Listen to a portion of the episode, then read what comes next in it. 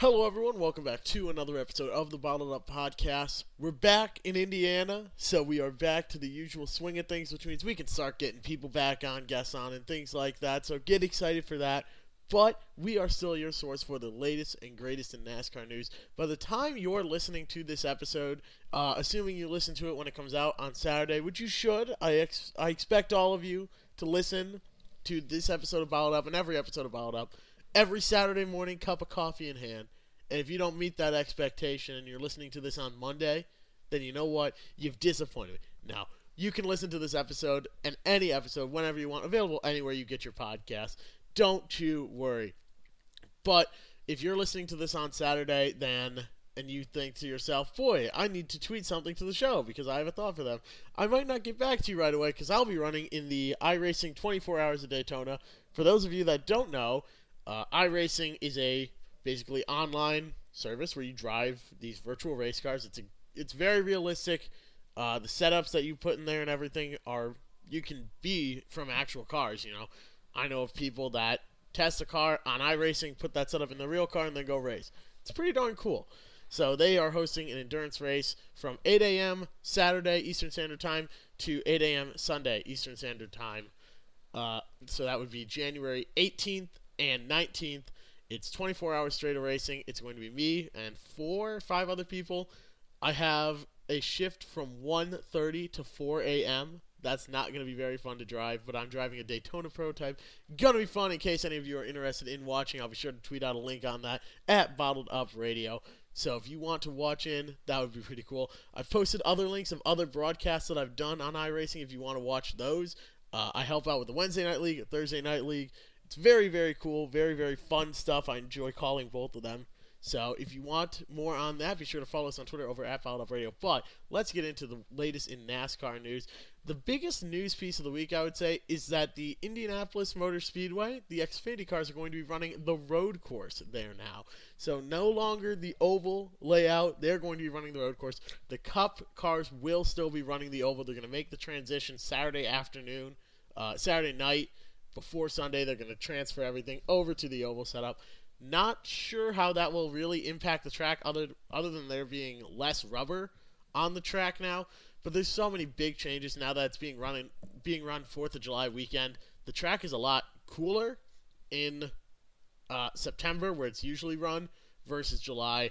But now there's going to be less rubber on the track, so I think it's just one more thing being thrown on the crew chiefs and the team's plates rather than you know something that's going to drastically change it. They're already making such big changes now that they're running it in such hotter temperatures on the 4th of July weekend.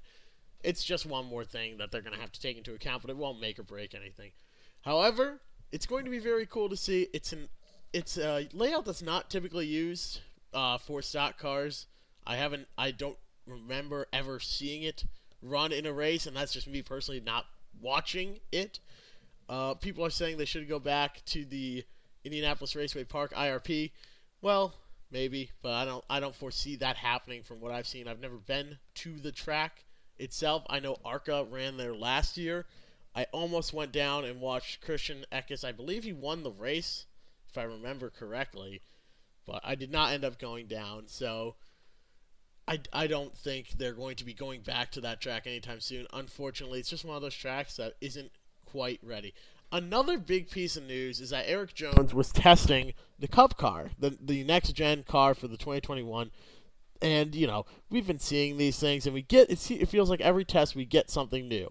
It was the wheel size last er, for the first one, and then it was the sequential gearbox, and now it's that there's a fifth gear. If you look uh, in the video that they posted of Erik Jones, they have an in-car camera and you can see the dashboard. The dashboard's mounted higher. It's like almost a part of the upper part of the dash instead of the front part of the dash. It sticks up over the top instead of being mounted to the front.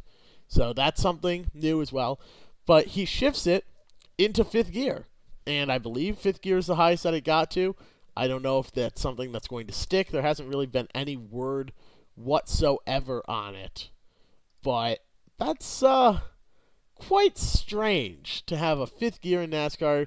You know, it's always been the four gear H pattern. That's what it's been since the beginning of time. But you look at the modifieds; those are a two gear setup. you know, they call it low and high gear. I've seen late models with three gears, street stocks with three gears. I've seen them with four gears. It just all depends on on the the setup for the local tracks, I should say. That's just for local tracks like Stafford and everything else. But for the Cup Series, for as long as I can remember, it's always been a four gear H pattern. But now that's changing, sequential gearbox. And for those of you that don't know, when I say sequential gearbox, what that means is with an H pattern, you start, if you think of an actual H, the top left point of the H, that's gear one you shift, you pull it straight back, which would be the bottom left of the H, is two. To the middle, to the right, and up is three. That leaves you at the top right portion of the H. That's third gear. You pull it back down for fourth gear, and then reverses off to either the left or the right, depending on the car and layout and all that. But you have those four gears up, down, third gear is right and up, fourth gear is down. And that is so with the sequential gearbox, you push the lever up or down, you pull it back to shift up, and you push it forward to shift down. So if you're in first, you reach over and you pull the stick back, straight back, second, pull it straight back, third, pull it straight back, fourth, and now pull it straight back, and you are up to fifth gear, which could be the max, could not. It could stay as four gears, and they just put a five speed transmission in just to see, just to test it out.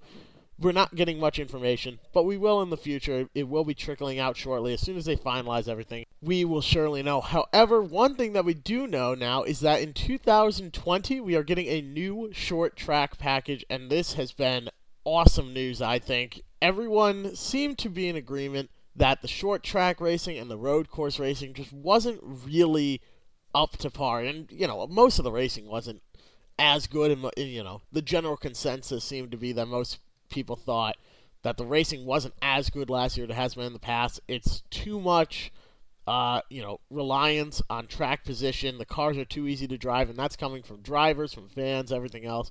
So what they're doing now is at any track under 1.01 miles is that the rate, er, excuse me, not the radiator. We'll get to that later. But the uh, spoiler on the back is going down from eight inches, where it's at now, to two and three quarter inches and they changed the front splitter as well.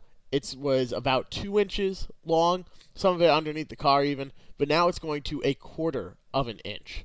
So big, big changes there to the front splitter, to the rear spoiler, and the splitter has wings on each side uh, that you've probably seen. Ten and a half inches is what they used to be, now down to two inch wings uh, on the front splitter. That is.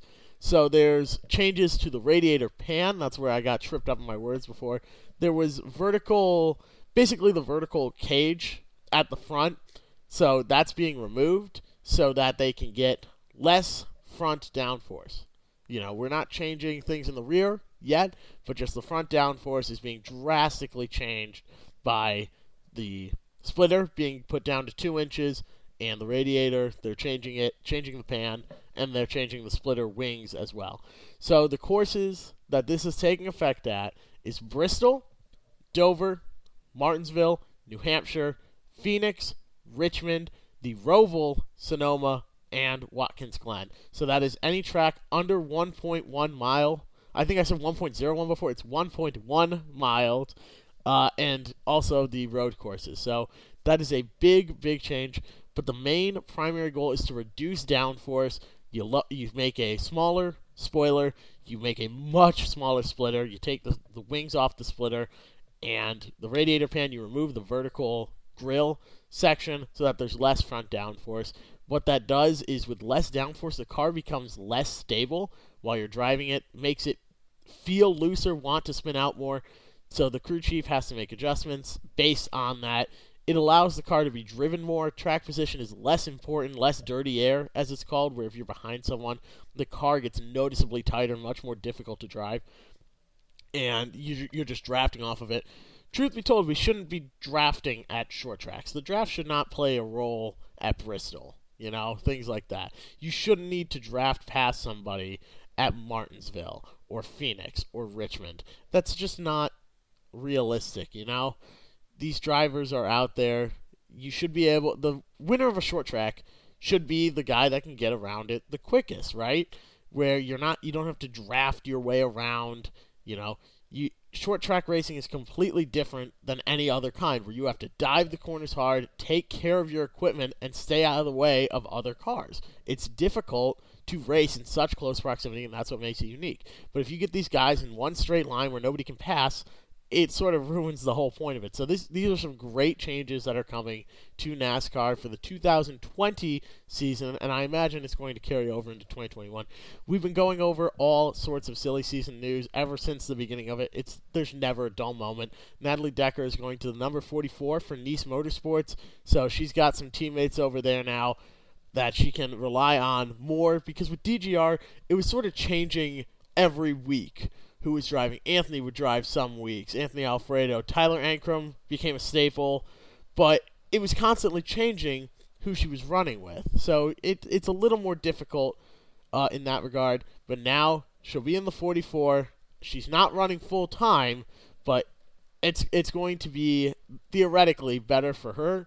So hopefully there's less incidents. Um, there's I, I don't know how to work my way around the fact that she was involved in a lot of incidents.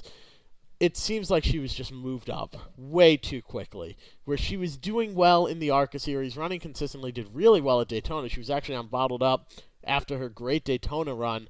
But then she just got moved up so quickly. There's such a steep learning curve. It was just not meant to be. So she had a rough season. She'll be in the 44 for part time next year. I believe it was about 15 races, I think it was. But another driver moving out over. Gray Gaulding is out at SS Greenlight Racing in the Xfinity Series, the number 08 for Joe Graf Jr. Interesting call. I think it was just sponsorship with Gray. But he did very, very well in that car. Outperformed his equipment. I, I think many people would agree. So it's it's sort of sad to see that. I mean, I remember watching Gray Gaulding at Daytona in 2012, I want to say it was. I believe he won the race. Um, that was also the same night Mike Stefanik got involved in that wreck and gave that now legendary uh, post race interview where he said uh, the announcer went over to him and said, Well, the guy in second place just said he got uh, pushed from behind and pushed into you. What do you have to say about that? And he goes, Oh, yeah, right. If, if you don't know what I'm talking about, Go look it up. Great interview. Um, it, was popular. It was, it was pretty pretty funny, but yeah, they, we have that. Also, Daniel Hemric is making 21 starts for Junior Motorsports in the Xfinity Series in the 8 car down there. Uh, some major events Phoenix, Atlanta, Bristol. He's racing Mid Ohio, Iowa, where we talked last week about the different pitting rules now where you can take tires, fuel, and this, that, and the other. Doing both Iowa races, Road America, Watkins Glen, Dover, the August 28th Daytona race, which is going to be awesome now that Daytona's at a different time of year. I'm excited for it. But yeah, those are just some of the the events that he'll be running. And that's pretty much been it. There's some speculation if you're over on TobyChristie.com uh, from Friday afternoon saying that Daniel Suarez could could be signing with Gaunt Brothers. Um, they're saying it's a done deal. That would seem to be the most likely place for him to end up, and that would be in the 96 car. His sponsors wanted to keep him in the Cup Series. They didn't want to run Xfinity with him. So he's should, from this rumor, should it be true, he will be racing the 96 in the Cup Series. That is as of Friday, January 17th. Unconfirmed. An announcement is expected Monday.